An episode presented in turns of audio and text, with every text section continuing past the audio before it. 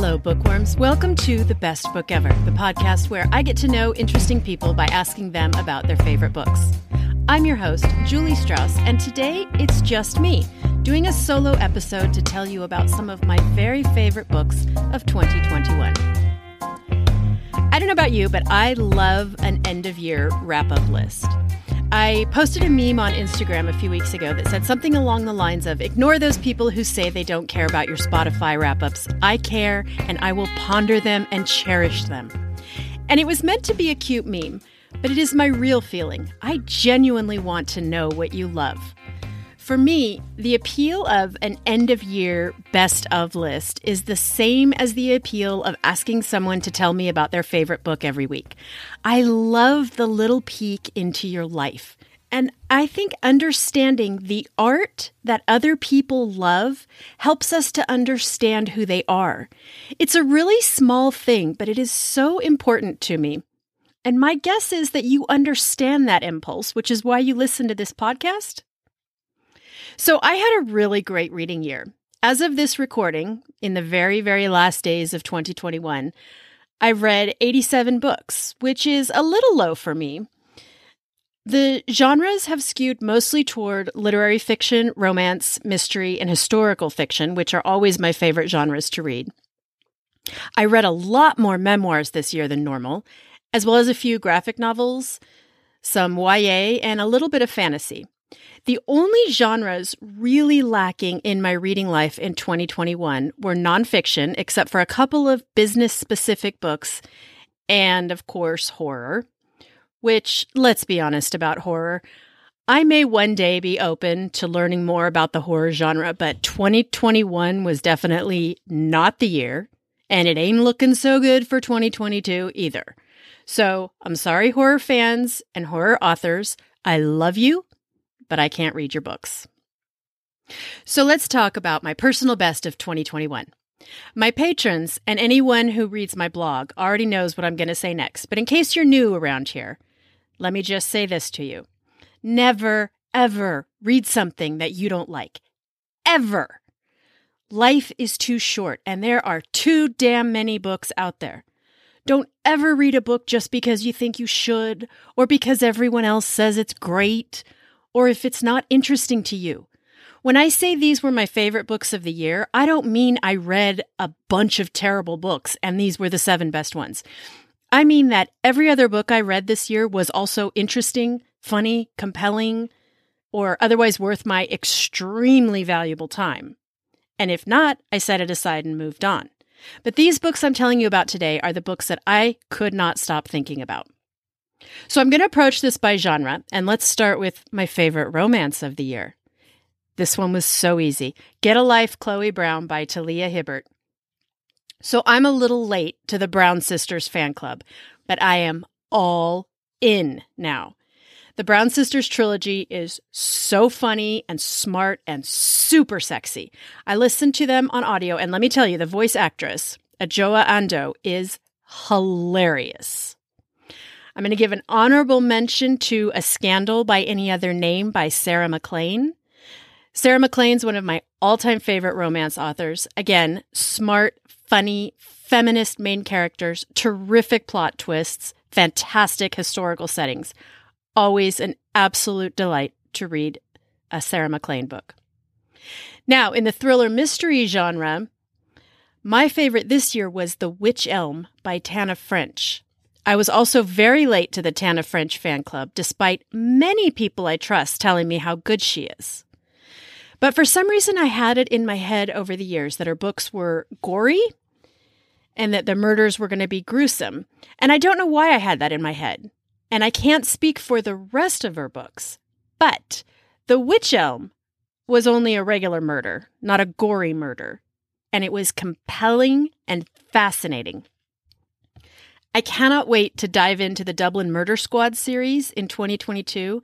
My understanding is that they don't have to be read in order, but I'm not entirely sure of that. So if you've read the Dublin Murder Squad, I would love to hear your thoughts on that. If there's anywhere in particular I should start, or if I should start from the beginning. I'm going to give an honorable mention to, of course, Louise Penny, the Inspector Gamache series. All of them. You have heard me talk about the Chief Inspector Gamache series many times on the podcast. Every single book in the series brings you deeper into the lives of the residents of Three Pines. I know it's really intimidating to start a series that's already, I think, 17 books long. I promise you, this one is worth it. Somehow, every book is better than the last, and I don't know how she does it. Next, let's move on to memoir. My favorite memoir of the year was Crying in H Mart by Michelle Zauner. This is the saddest premise for a book. A young Korean American woman writing about the death of her mother. And I know that sounds like a bummer, and it is incredibly, profoundly deeply sad. But this book is also wonderful. It is a beautiful picture of a complicated mother daughter relationship, an immigrant and a first generation divide, and an artist who's trying to create herself and honor her history at the same time. What I can tell you is I have thought about this book almost every day since I read it. Initially, I got this book from the library and I loved it so much and told everyone how wonderful it was. And right after that, it was my birthday. And my mom gave me my own hardbound copy of this book and a grocery bag of treats from the local H Mart, Korean treats. So I got to make a little Korean feast and reread this book and cry all over again, which is one of my favorite gifts I have ever gotten, to be honest. I'm going to give honorable mention to Beautiful Country by Qian Julie Wang. This is also a tough read about what an immigrant experience in a big city is like. And it's another one that I think about almost every day. It's one of those rare books that makes you look around your space, the city where you live, and think about it differently. For me, it made me realize that I miss so many stories, sometimes willfully, by not acknowledging the people around me. For the non white, non European, non rich person, the immigrant experience is terrifying and lonely and often a downward spiral. Maybe you've heard that famous saying that no one gets into the boat unless the water is safer than the land they left behind. That was what I thought about on every single page of this book. It's a really, really compelling read, and she is a beautiful writer. In graphic novels, I want to recommend In Waves by A.J. Dungo. So I had Joanna Balfour, the owner of Bel Canto Books, on the podcast in episode 51. And then a while later, after we'd all been vaccinated, I was able to visit her beautiful bookstore in Long Beach, California. We were talking about the books I love to read because she's a great bookseller, and the way she sells books is by asking her customers where they like to go and what they like to learn about. So I told her a few of my favorites, and she put In Waves into my hands. In Waves is a graphic novel about grief and surfing, which sounds really weird, but I promise you that it makes sense. AJ Dungo's high school girlfriend died of cancer, and that's not a spoiler, it's the premise of the book. And he wrote this novel interweaving the history of surfing and the story of her life together. And it's all told through his beautiful artwork. And I don't know enough about art to describe these pages very well, but they almost look like sort of modernist wood carvings in a way. It's a really beautiful and sad story. And yes, I am starting to see that I read a whole hell of a lot of beautiful, sad stories this year. I don't know. Make of it what you will. Okay, historical fiction. The Song of Achilles by Madeline Miller. Zenobia Neil chose this book as her favorite in the best book ever, episode 35, and I have passed it on to at least 10 people since then. If, like me, you read the Iliad in high school and then immediately forgot every single word of it, I promise you're still going to love this retelling. It does exactly what a historical retelling should do. It makes the story fresh and fascinating to modern eyes but it also sticks to the established tradition of the tale. I am super extremely forgetful, which turned out to be a really good thing while I was reading this book because I honestly could not remember who lived and who died. And I know you Greek scholars are appalled at me right now, but all I can say is that we forgetful people have very thrilling reading experiences, and this book is awesome. I want to give an honorable mention to The Rose Code by Kate Quinn. This one is a dual timeline story. In one timeline, near the beginning of World War II, three very different women start working at Bletchley Park deciphering German military codes. And in the second timeline, in 1947, just as Princess Elizabeth is preparing to marry Prince Philip, the three friends, now enemies, reunite to help one of them get out of the madhouse and uncover a traitor.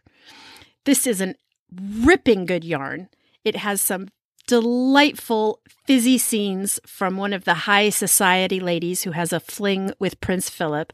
I loved this book. I listened to this one on audio and I highly recommend it in that format. But you cannot go wrong with a Kate Quinn book. Now, in fiction, I have three books that all tied for first place. And you know what? It's my list. I get to have three way ties if I want. So the first is The Great Believers by Rebecca Makkai.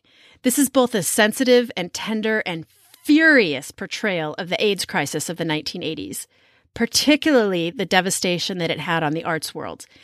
And this one is also a dual timeline book with a modern story set in Paris.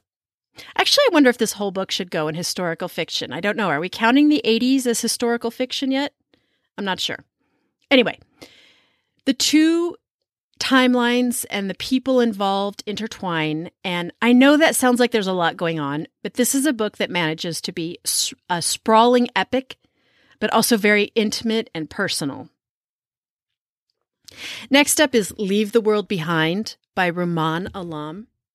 So, this one, maybe you could contend belongs in the horror category because I was absolutely terrified. But I don't think horror readers would agree with me. This book is about a family who rents a home in upstate New York, and one night the owners of the house show up because the rest of New York City is in a blackout. So these two families are in this home together. There's no communication from the outside world, and the families don't know if they can trust each other. And there's racial tension, and there's a wealth disparity, and most of all, there is this gnawing, creeping dread as the terrible thing that happened outside of the country house inches closer to these two families.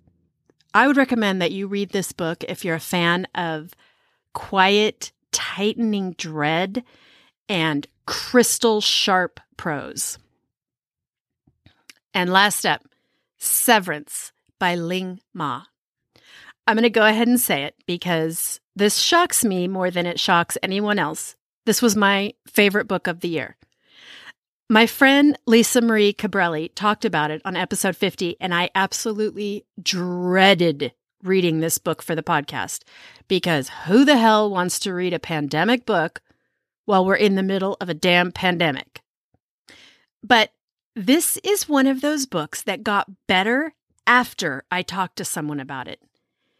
In fact, I was so stunned after Lisa Marie told me her interpretation of the ending that I started over again, and I was blown away by what I missed. And that, my friends, is the selfish part of this podcast. I love getting to know people by asking them about their favorite books, but the greedy part of me just wants book recommendations. And I can guarantee you that I would never in a million years have picked up this book on my own. And then I read it for the podcast, and then I had a great conversation about it, and then I read it again. And now it's going up on my favorites of the year, and really it's up there on one of my all time favorite lists. I love being surprised by a book. So that is the perfect place to end this episode. I would really love to hear what you loved last year. Did any books surprise you? Did you have a good reading year? Did you hit any reading slumps? I did. I had a bunch of slumps. I'd love to hear what your reading life was like in 2021. And I'd also love to hear what you're looking forward to in 2022. Thank you for listening, bookworms. For more information on this episode and links to all the books we discussed, go to my website, bestbookeverpodcast.com. You can also follow the podcast on Instagram at bestbookeverpodcast. I'm your host, Julie Strauss, and you can find me everywhere as Julie Wrote a Book. If you'd like to hear more from my weekly guests, you can become a patron of the Best Book Ever podcast. For about the cost of a latte, you'll get exclusive interview clips, monthly book roundups, and curated reading lists. Go to patreon.com slash bestbookever to learn more. Thanks for joining me today, and I will see you at the library.